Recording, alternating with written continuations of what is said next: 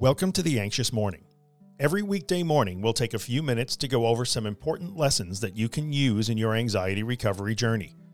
Away from the endless, noisy scroll of social media, The Anxious Morning brings you support, education, inspiration, encouragement, and empowerment. For more, visit us at theanxiousmorning.com. A few days ago on a Zoom call, I had someone say this to me. "You think I've come a long way? Look at you.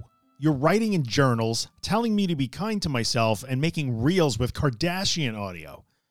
We laughed. Then I got off the call and laughed even harder. Then I got kind of emotional over what she said to me. I had not even considered any of that. I've been talking to this person for over a year now as they go through their anxiety recovery journey.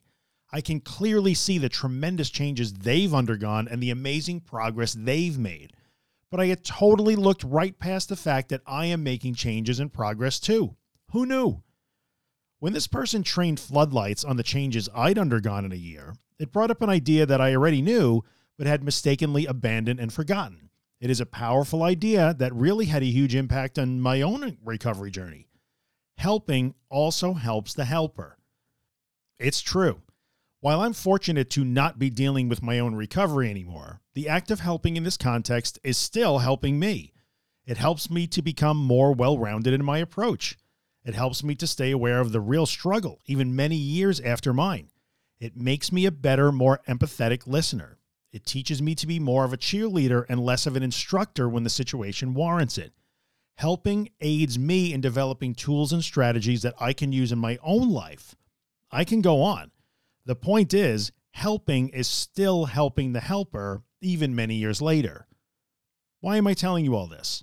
Because helping other people can also help you. When you share your experiences, your struggles, and the lessons you learn along the way, those lessons become deeper and broader. When you give a struggling person advice, you also help yourself recognize and take that same advice that you might sometimes struggle to take. When you explain a thing that you know, you take a step beyond just knowing and toward truly understanding. And when you understand, you can start to utilize and integrate.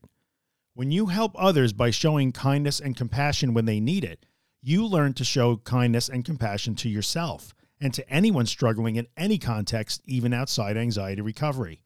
When you shine a light for somebody who is behind you on the recovery path, you also shine a light on your own wins and your own progress, something we often forget to acknowledge. Helping helps the helper, even when the helper feels like they need help themselves. So today, think about how you can reach out to someone else. How can you inspire? How can you encourage? How can you empower? What have you done or learned that you can share?